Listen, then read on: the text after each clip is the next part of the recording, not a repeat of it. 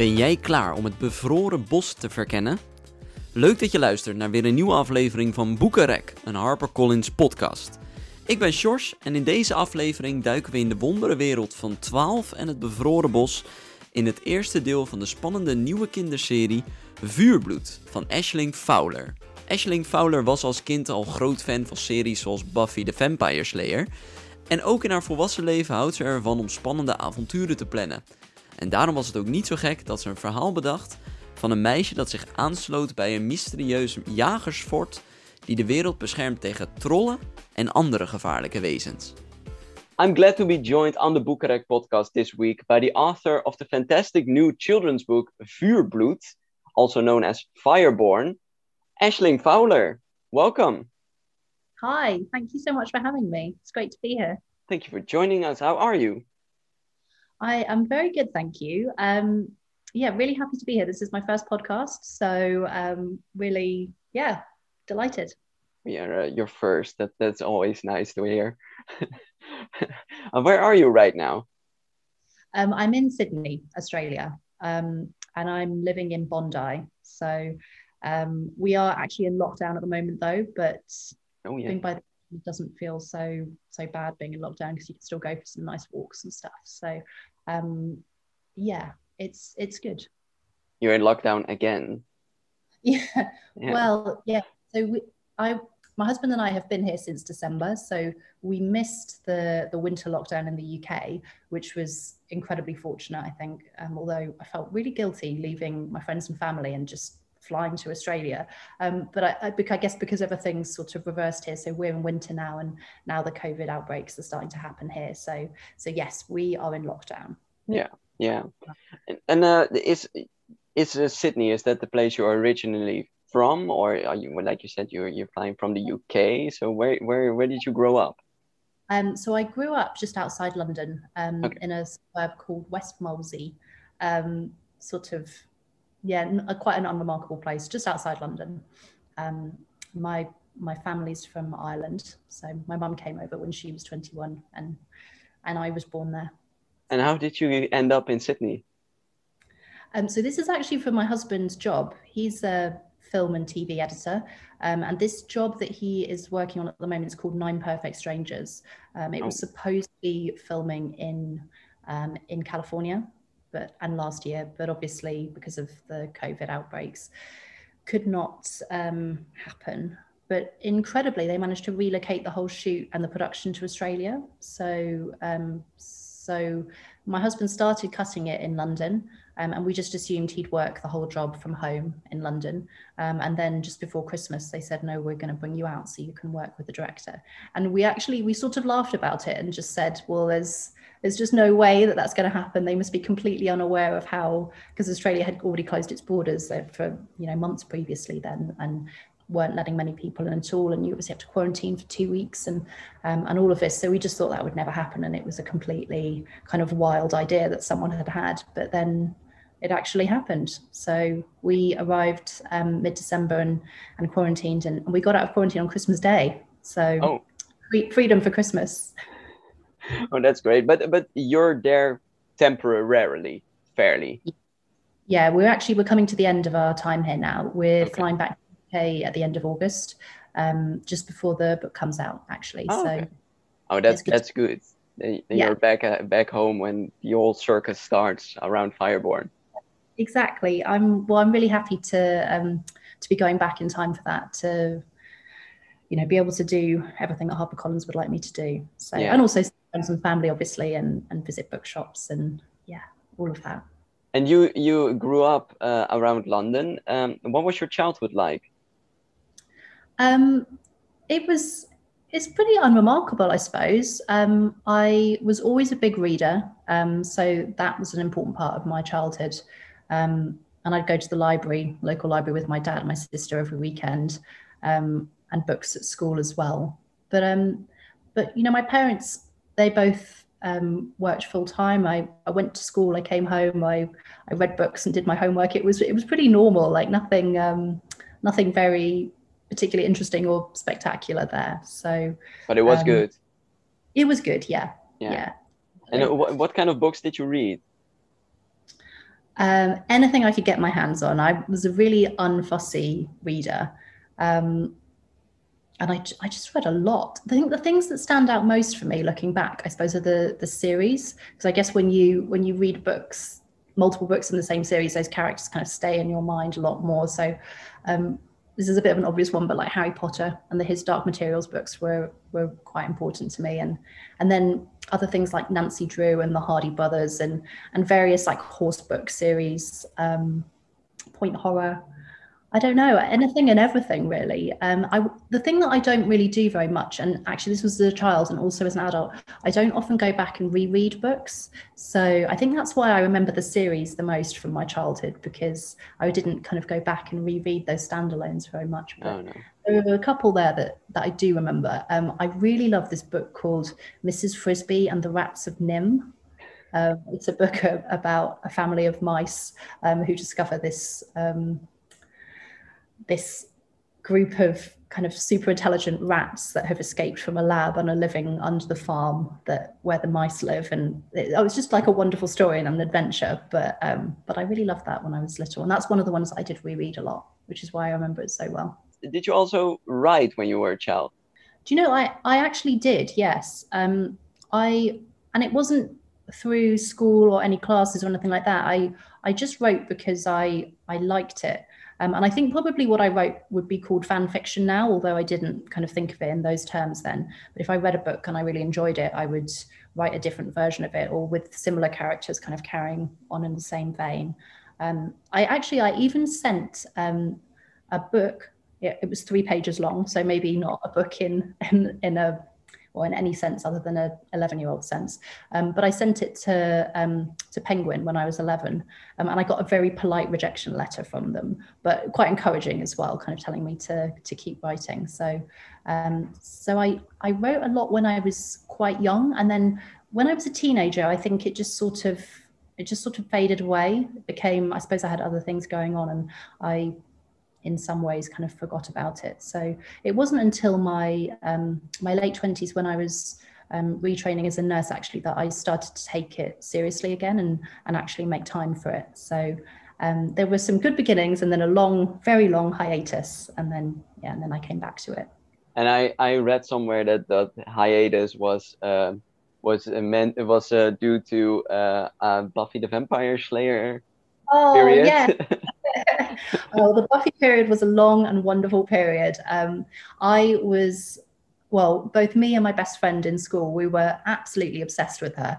Um, we, I think, probably at least half the week was dedicated to talking about the most recent episode. we had this whole very elaborate system because she had Sky and I didn't have Sky, so she had access to episodes that hadn't aired on terrestrial television yet. So she would record it on VHS for me, and and she would watch it that night. And then she would call me as soon as it was as it was over and tell me like the entire everything that happened. And then the next day at school she would hand me over the video and i would go home that night and watch it. And then i would call her after i'd finished it and we'd discuss the whole thing again. And so it was just you know like for multiple days we'd be we i think you know we probably were almost word perfect on some of those episodes. We talked about them and watched them so much.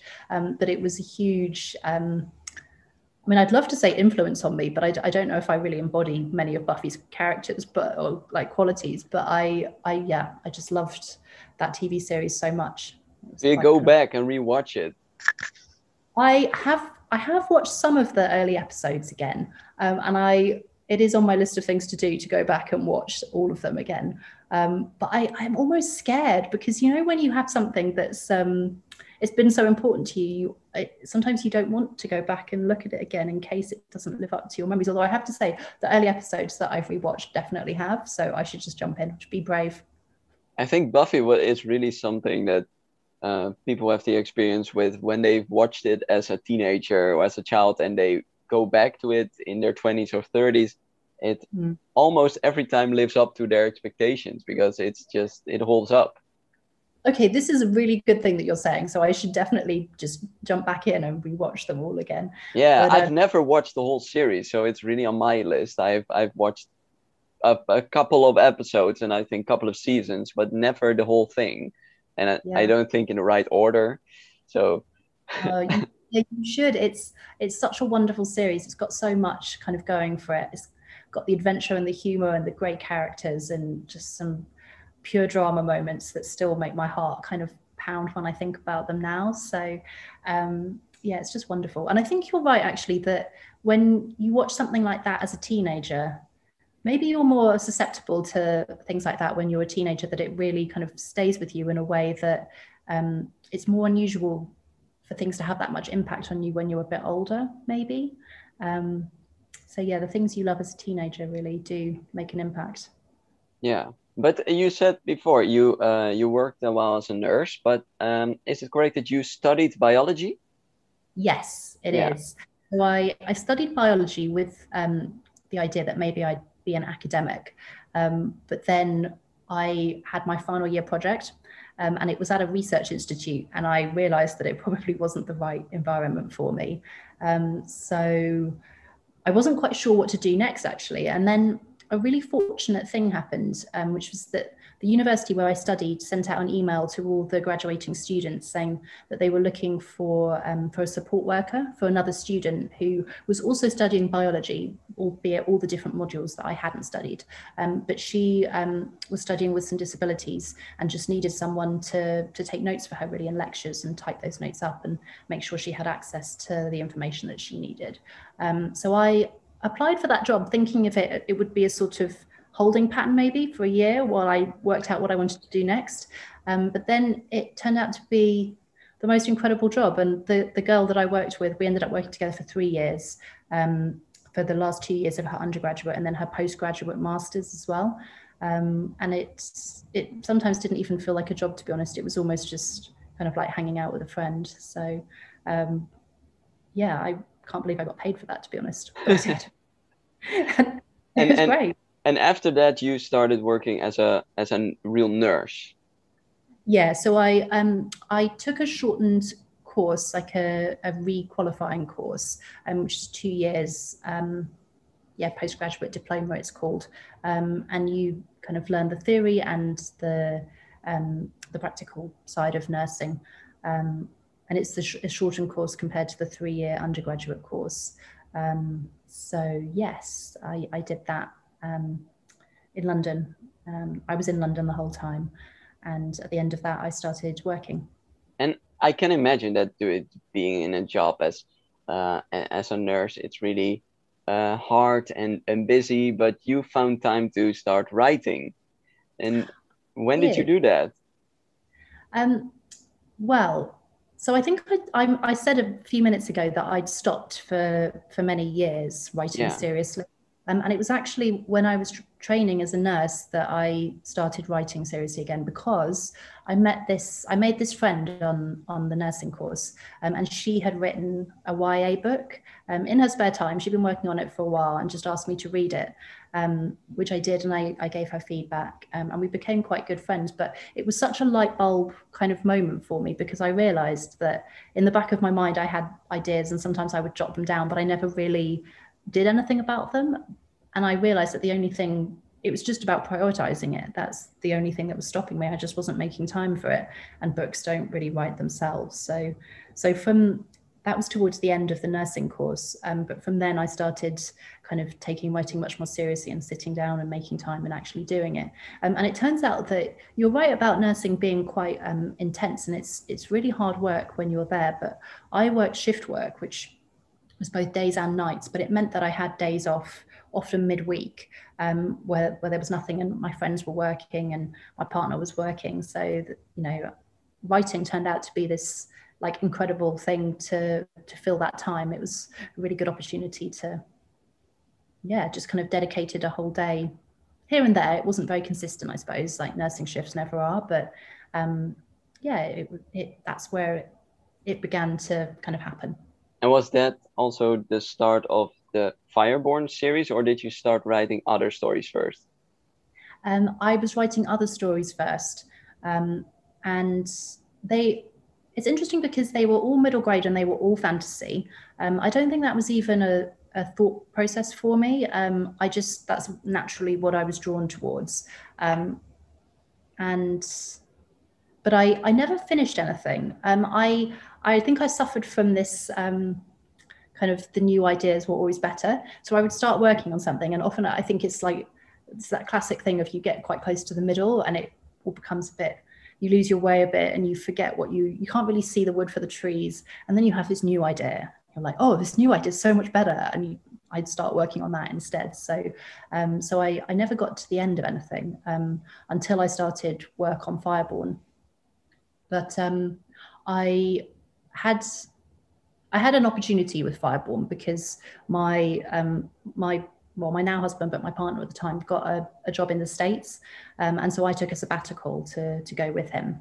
Um, and I said to myself, this is the chance. Like, if you can't finish a first draft of a book all the way to the end with just with months to do it, then you're never going to do it. So it's if you can't do it now, then you have to stop writing and never put pen to paper again. So I put quite a lot of pressure on myself, but it worked because I got to the I finally got to the end of a first draft, um, and and that was kind of a a game changer for me because I realized that that was just the beginning really to have a first draft and it's the editing and the going over and over and, and getting feedback from people and trying to look at it from every angle and and just make it better in any way it can be that that's the kind of maybe if not maybe more important than the than the writing of the first draft. The first draft is just kind of the the clay there to be molded. Yeah. So, but the realization you could actually finish that first draft that was a breakthrough. Yes that was a huge breakthrough. Um, and a, a, a great one i think. Um, yeah.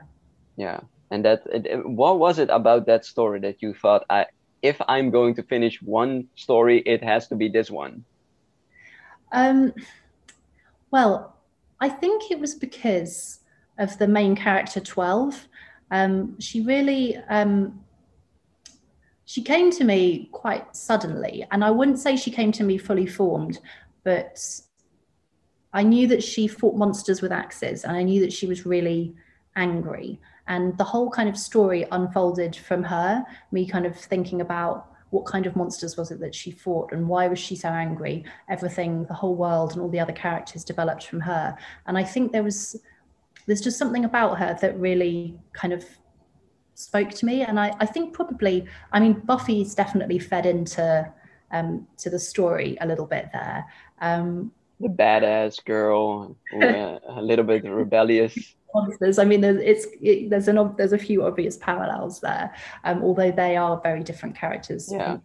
Um, but yeah, I think it's her, the main character, really just caught me. Um, and the more I worked on it, the more I wanted to work on it. So and then yeah. you when you had her and you knew she was the one you wanted to explore the, the, the rest of the story just appeared well yes i mean it took quite a lot of work. It wasn't it it wasn't kind of um, a seamless process. I think um, i before i started writing i spent um, a while not that long a few weeks kind of plotting the story out and kind of world building. And and I thought when I got to the stage that I started writing it I thought that I had everything incredibly well plotted out. But um but as soon as I actually started writing obviously I mean I didn't at all. And the story took some unexpected turns but almost more importantly than that I think the characters developed so much in the writing um I think I uh, I had only kind of sketches of them when I started, but by the end of the first draft,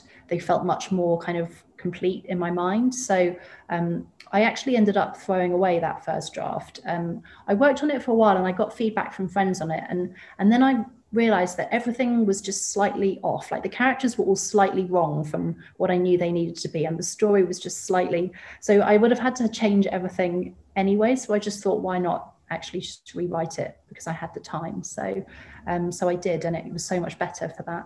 So it's, um, so, so it, the, that first draft, your your editor never saw that version of the book.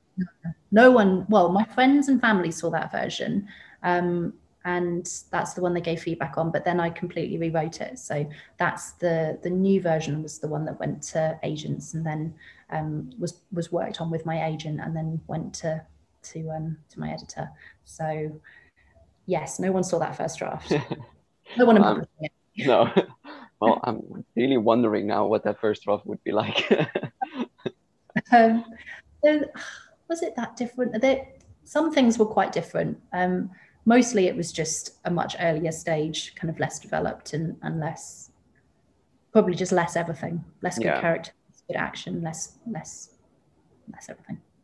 And if you, um, uh, if you have to describe your whole, um, your experience as a writer, I think I saw that you first uh, started writing this book in 2017. Yes. So that's about four years ago. Yeah yeah and and and now it's it's almost being published so it, it you've come a long way since then. Um, oh i mean it's i mean it's wildly unexpected. I i really did think when i wrote this book that um that it wouldn't that it wouldn't go anywhere. I mean i was i was doing it as a I was thinking of it as my practice book, and I wanted to learn everything I could from it.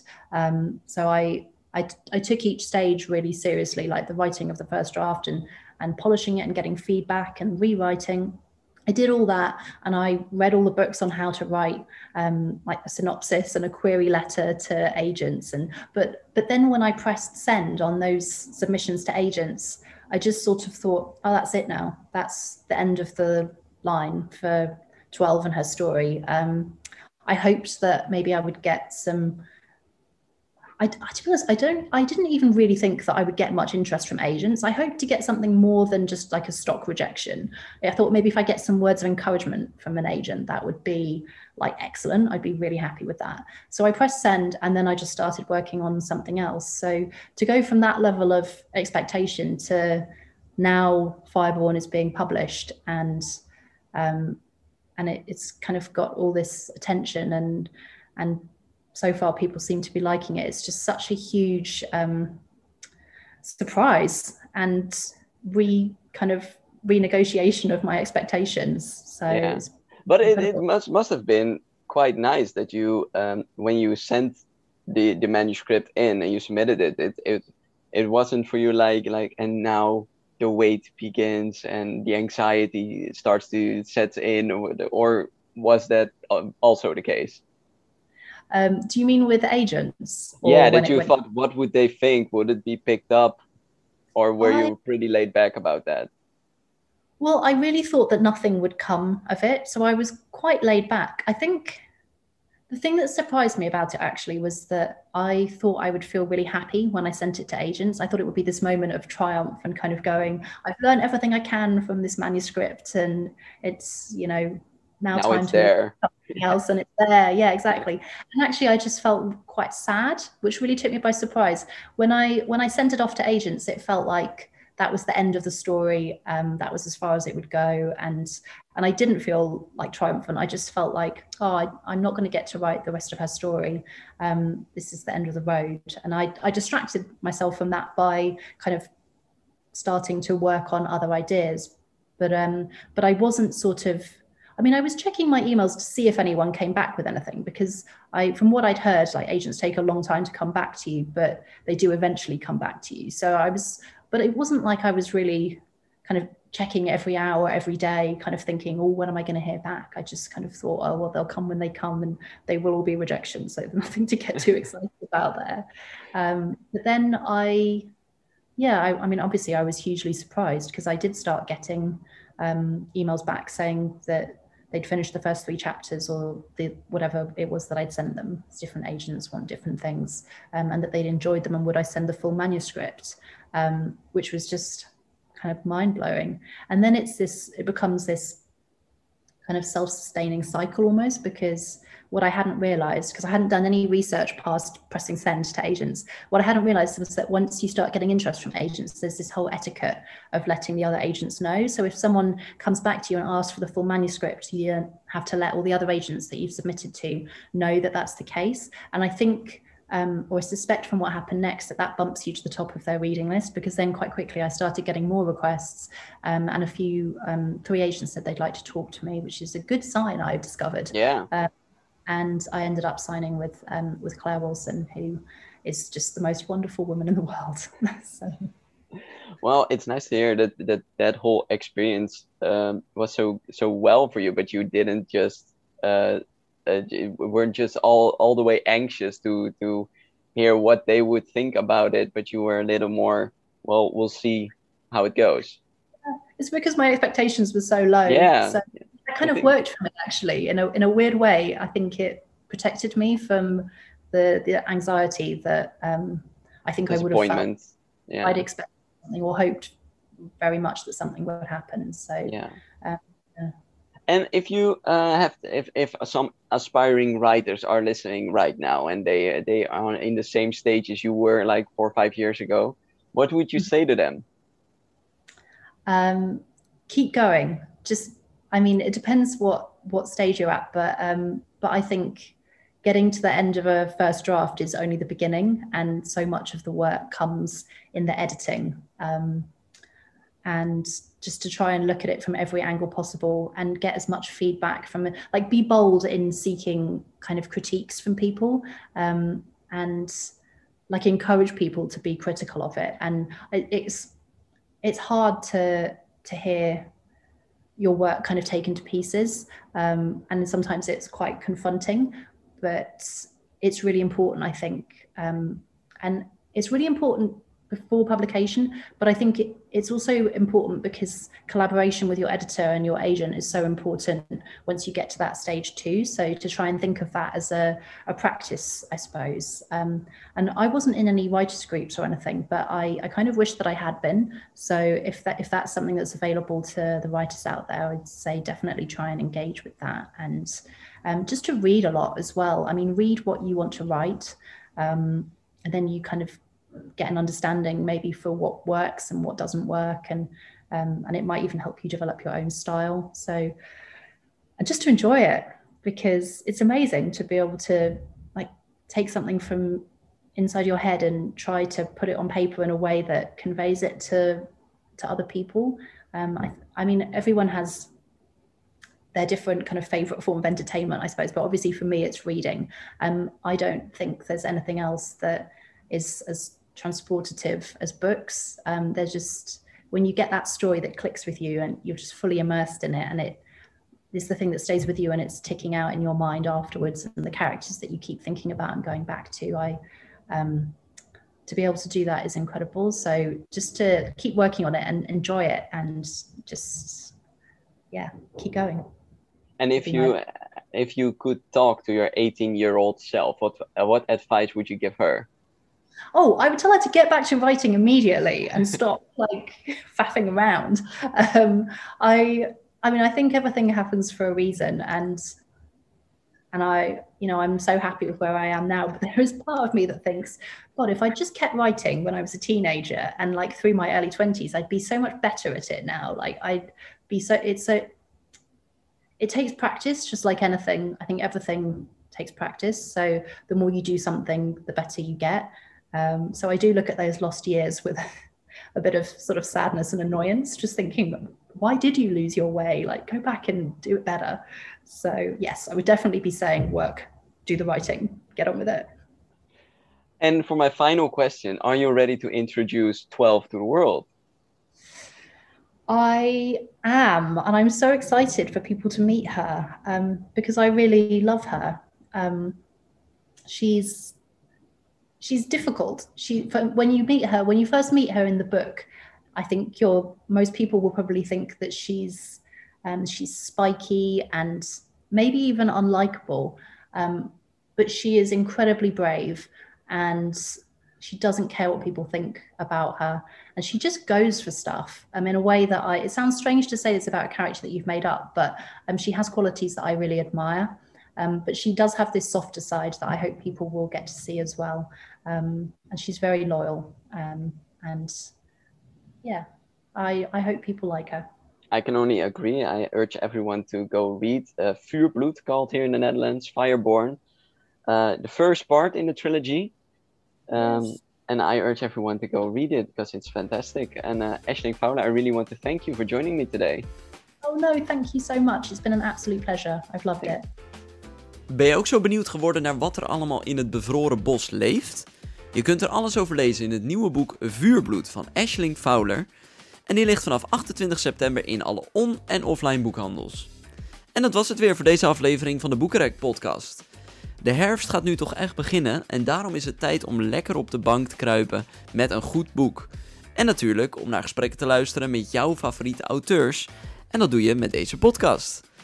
Voor nu wens ik je nog een hele fijne week. Wees goed voor jezelf en voor anderen en blijf lekker lezen. Tot de volgende keer.